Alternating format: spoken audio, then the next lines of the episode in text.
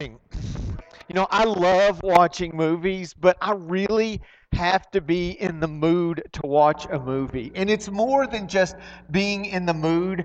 I I only like to watch movies with a certain type of people. And I don't know if that makes me a snob. I hope it doesn't. I have not judged any of you, but there's someone in particular who I'm thinking of.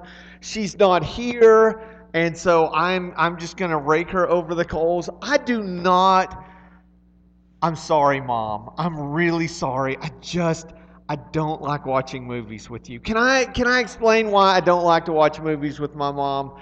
Because my mom is always going way deeper and oftentimes in a different direction than the movie and the plot and what anybody has intended.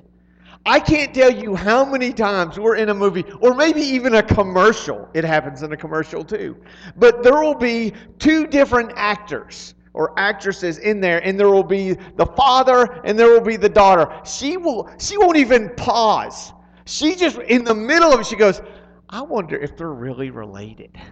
I, what are you talking what does this have anything to do i wonder if like like do they really know each other? And i'm like we're watching a commercial like at least pause it. At least pause so you can get this thought out but she won't.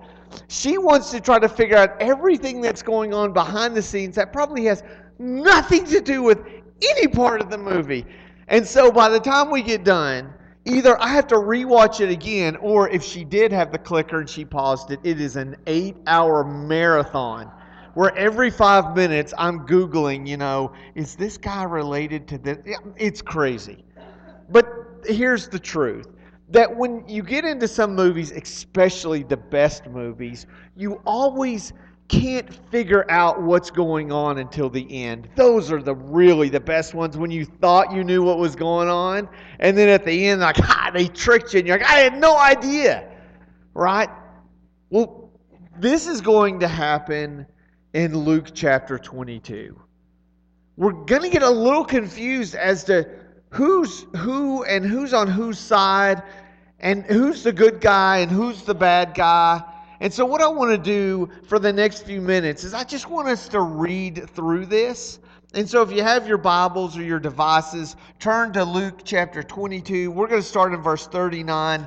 There's actually a good bit of material that I'm going to be reading. We'll stop every now and then. But what I want you to be thinking about as we read this is I want you to be thinking about the different characters. And I want you to kind of try to figure out okay, who's who's the good guys and who are the bad guys? And then who are the ones that, like, it's kind of ambiguous. We think they should be good guys, but maybe they're playing bad guys, and, and vice versa. So let's start off in Luke chapter 22, verse 39. It says, Jesus went out as usual to the Mount of Olives. I just have to pause there just for a second and say, is that not a sermon right there? That as usual that's what Jesus did. And we're going to talk about as we as we talk a little bit more about the good guys and the bad guys in battle and defense and offense that this is Jesus' main weapon that he used is that he would go out and spend time with his father. So just uh, Jesus went out as usual to the Mount of Olives and his disciples followed him. On reaching the place, he said to them, "Pray that you will not fall into temptation." I want you to think about that. This is what he's going to use as a main line of defense and what they're going to need, but maybe that they're not actually going to commit to. He withdrew about a stone's throw beyond them, knelt down, and prayed, Father, if you're willing, take this cup from me. So let's pause for just a second. There's been this cup that was used a little bit earlier. What, what's he really talking about here? What is this, this cup that he's referring to? It's connected with the Passover. But if you go back to Old Testament, there's going to be a cup that's talked about. Okay, and it's used oftentimes and never in a positive connotation. The cup that's being referred to is the cup that, that typically the psalmist would want his enemies to drink. This is the cup of poison. This is the cup of, of pain. This is the cup of death. This is what the psalmist says Let my enemies drink this cup. They deserve this. And this is the cup that Jesus is now saying, the cup of poison, poison, the cup that, that his enemies deserve, but yet they want him to drink it instead. That Jesus, Son of God, is being handed a cup of poison from his enemies, and they say, We want you to drink this. And Jesus takes this figurative cup and he says, Father, if you are willing, take this cup from me, the one that has been handed by my enemies via one of my friends. One of the ones that has, has followed me around, that has worshiped with me, that has prayed with me, that's laughed and cried with me, that shared meals with me. He's handed me the cup from my enemies, asking me to drink it. And, and God, Father, just can you let it keep going? Do I have to drink this cup? An angel from heaven appeared to him and strengthened him. And being in anguish, he prayed more earnestly. And his sweat was like drops of blood falling to the ground. When he rose from prayer, prayer he went back to his disciples he found them asleep, exhausted from sorrow. Now remember, before he heads off a stone's throw and finds himself in complete anguish, he says, I want you to pray so that you won't fall into temptation. And they fell. Well, I don't know if you'd say into temptation, but at least into a deep sleep because he goes back to them and he says, Why are you sleeping? He asks them, Get up and pray so that you will not fall into temptation. While he was still speaking, a crowd came up, and the man who was called Judas, one of the twelve, was leading them. He approached Jesus to kiss him.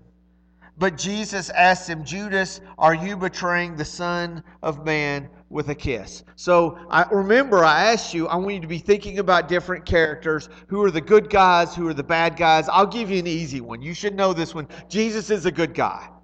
Okay, he's on the right side. He's on the good team. Okay, we have Jesus. But then don't forget, we also have the apostles. Where, where do they fit in this whole thing? I mean, they're apostles. That means messengers. They've been following Jesus. They should be good guys. Jesus asked them to pray and they sleep. So I don't know what you make of that. But just be very careful for those of you who judge sleeping when you shouldn't be. Because I watch your eyes on Sunday mornings. and so I just want you to know, you know, don't don't cast judgment on yourself if you're going to be critical of them. Seriously though, are these the good guys or these the bad guys? And then we have Judas. Judas has to be the bad guy, right? He's, he's clearly on the wrong team. He's got to be the bad guy. He's going to betray Jesus with a kiss. When Jesus' followers saw what was going on, they said, Look, they said, excuse me, they said, Lord, should we strike our swords? And I don't think they asked that waiting for an answer because if they did, they didn't get one. Because one of them, who we'll know from another gospel happens to be Peter, struck the servant of the high priest, whose name is Malchus, and he cuts off his right ear. Now, we're just going to have a little fun time with this for just a second. This means absolutely nothing. It's not going to be the entrance exam to heaven. But based on this, we know that it's Peter. Is Peter right handed or left handed? You almost have to think he's left handed, unless unless Malchus is really fast and turns around, it seems like if he loses his right ear and he's facing Peter, then it's probably going to be left handed. And so, for all the things you don't like about Peter, you can just add that to the list. He's left handed on top of all of that.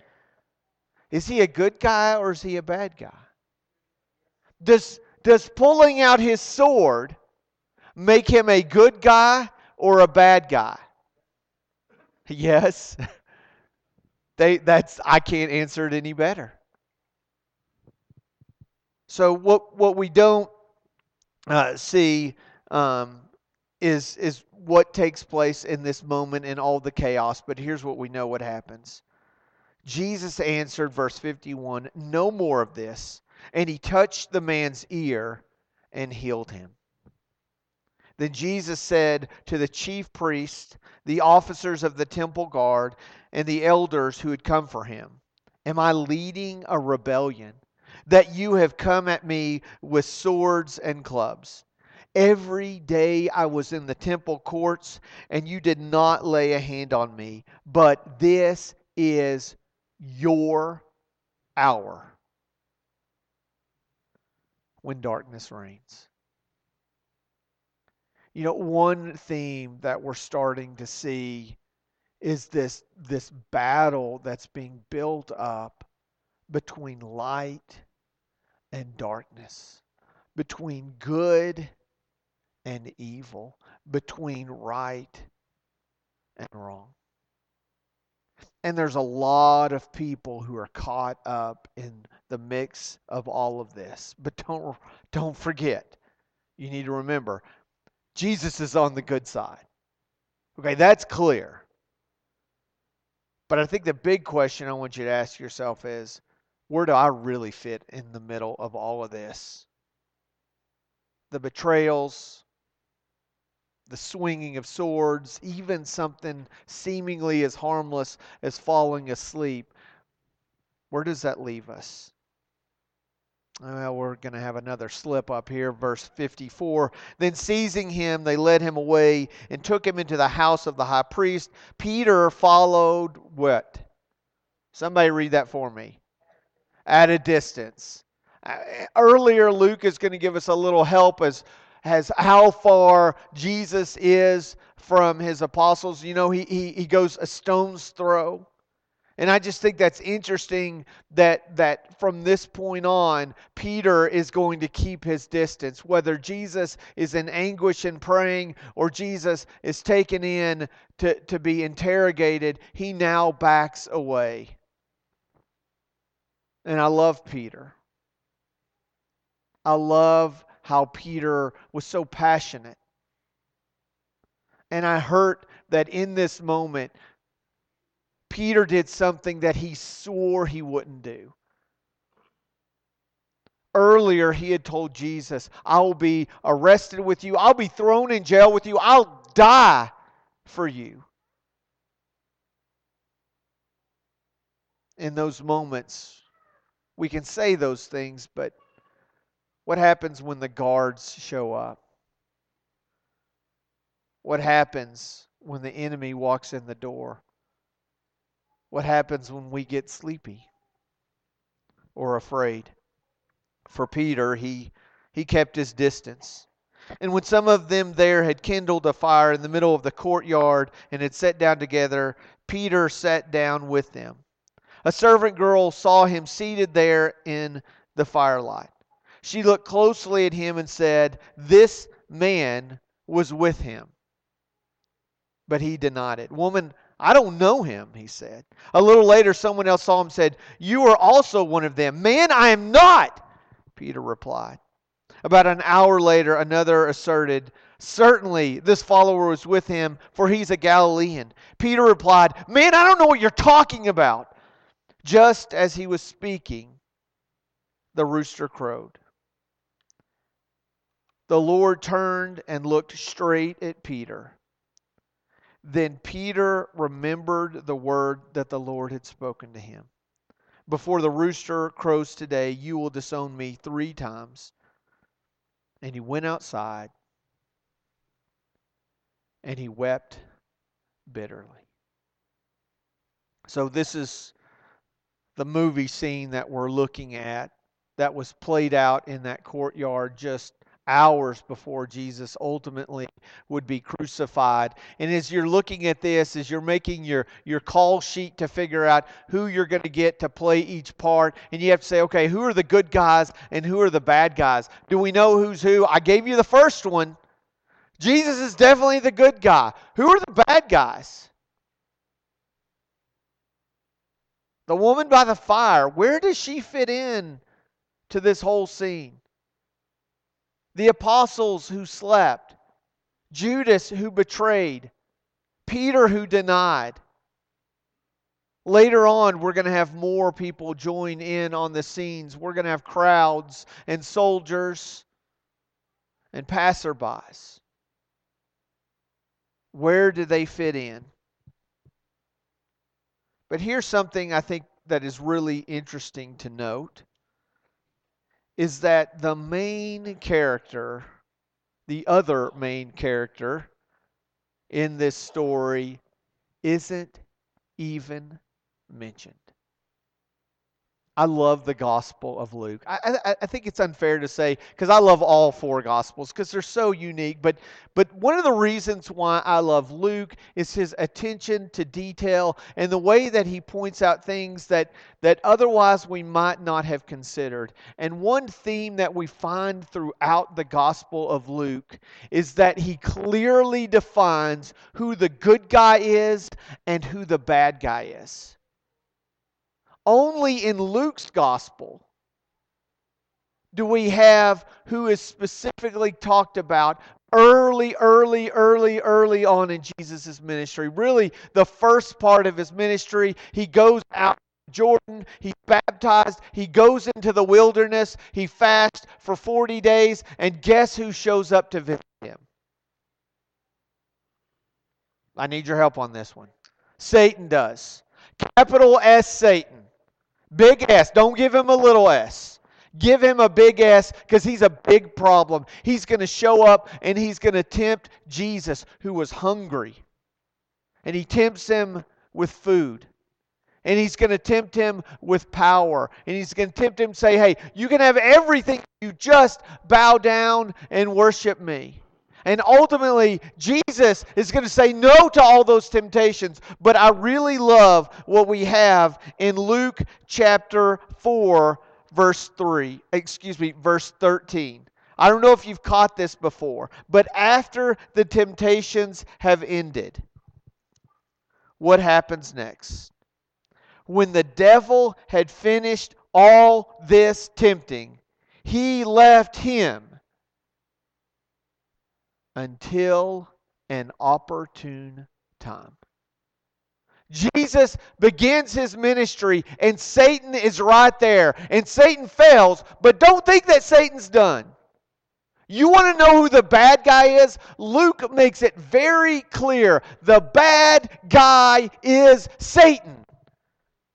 And there is a war that's going on between Jesus and between Satan. And Satan is going to continually attack and attack and attack. And when it doesn't work, he backs out, he finds a new way, and he goes at him again.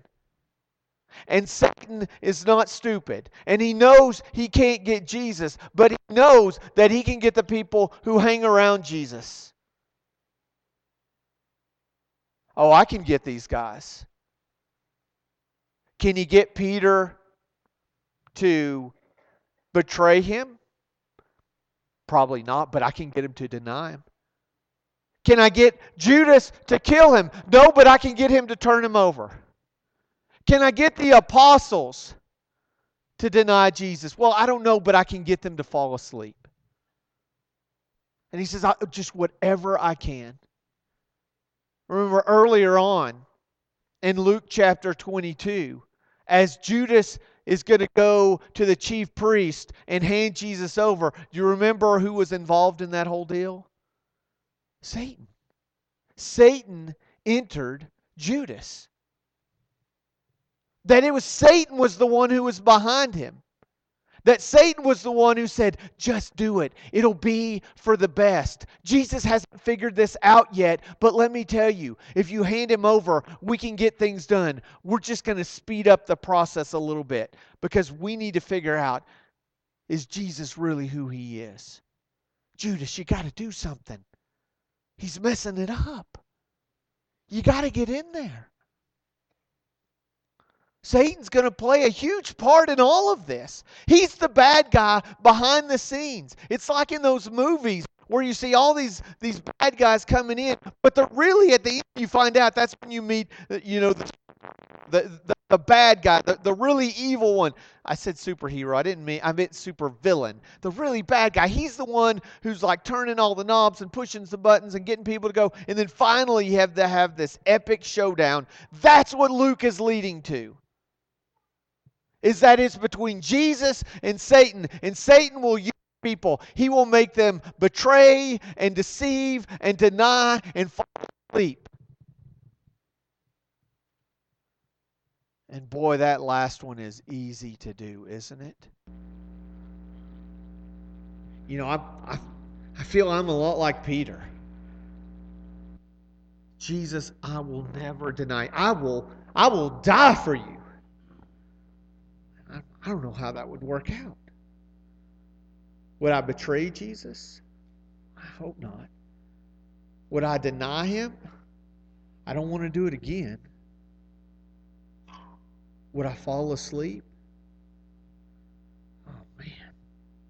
Satan is so tricky with that. Even as Jesus is sharing the meal, he's going to turn to Simon and he's going to say, Simon, Satan wants to sift you, you all. Satan is behind all of this. Now we're going to get to the empty tomb and we're going to get to victory and celebration. But before we do, I want you to be reminded that both before the tomb was empty and afterwards, Satan will not give up. He can't win, but he won't stop at getting you to lie, deny, betray, and just flat out fall asleep spiritually.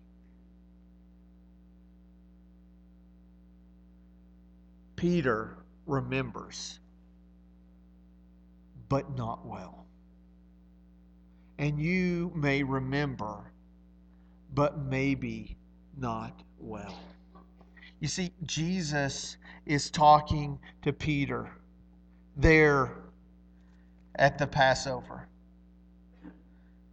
And he's going to say, I want you to know that you are going to deny me three times, and the, the rooster is going to crow. But there's something he says before that that Peter forgets. It happens just like Jesus said it would. Peter is going to deny Jesus three times. He's going to hear the rooster crow. He's going to see Jesus, and he's going to remember the words, You will deny me. And he leaves. He's broken. He's weeping bitterly. And you know, he just has to think all throughout the next few days as it unfolds, as Jesus is ultimately crucified and he's buried. All he can think about is, I denied him. I denied him. Because that's what Jesus said. And he remembers that, but he forgot. He forgot what Jesus said before. He says, Simon, I have prayed for you that your faith may not fail, and when you have turned back, strengthen your brothers. We look so intently at our failures and our shortcomings, the times that we denied or betrayed or fell asleep, and all we can think about is, man, we messed up. And Jesus said, You're going to do this. No, I can't believe I did this. But don't forget, Jesus prays for you, God sings over you. And his spirit longs to restore you so that you may be strengthened and that you can strengthen those around you.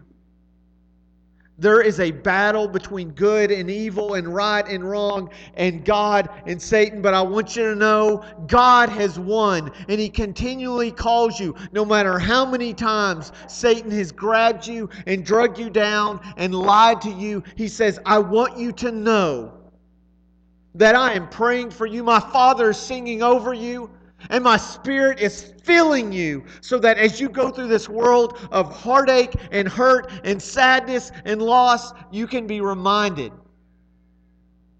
that I have overcome. That we have overcome. When Satan lost, when he failed, we won. Not just Jesus, Sin was defeated and death was defeated, and we all have victory. Don't remember the wrong half of the story. And the story is that you have a new life through Jesus. And my prayer for you this morning is that new life starts right now. That you put away the old and you say, God, this is for you. I want to live for you. And I want to have the joy that only you can give. And we have that because of Jesus and because of the empty cross. And what Satan meant for evil, God used for good. Let's remember that and celebrate this morning as we stand and sing.